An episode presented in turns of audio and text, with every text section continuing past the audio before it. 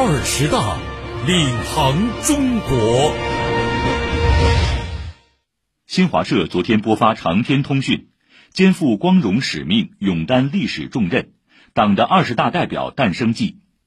文章说，在以习近平同志为核心的党中央坚强领导下，全国三十八个选举单位精心组织、周密安排，选举产生党的二十大代表。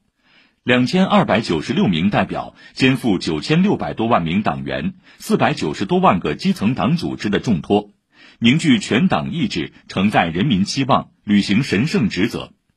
大会期间，代表们将听取和审查中央委员会的报告，审查中央纪律检查委员会的报告，反映党员群众意见要求，讨论并决定党的重大问题，选举新一届中央委员会和中央纪律检查委员会。文章指出，以习近平同志为核心的党中央对二十大代表选举工作高度重视。习近平总书记亲自谋划部署，主持召开中央政治局常委会会议和中央政治局会议专门研究，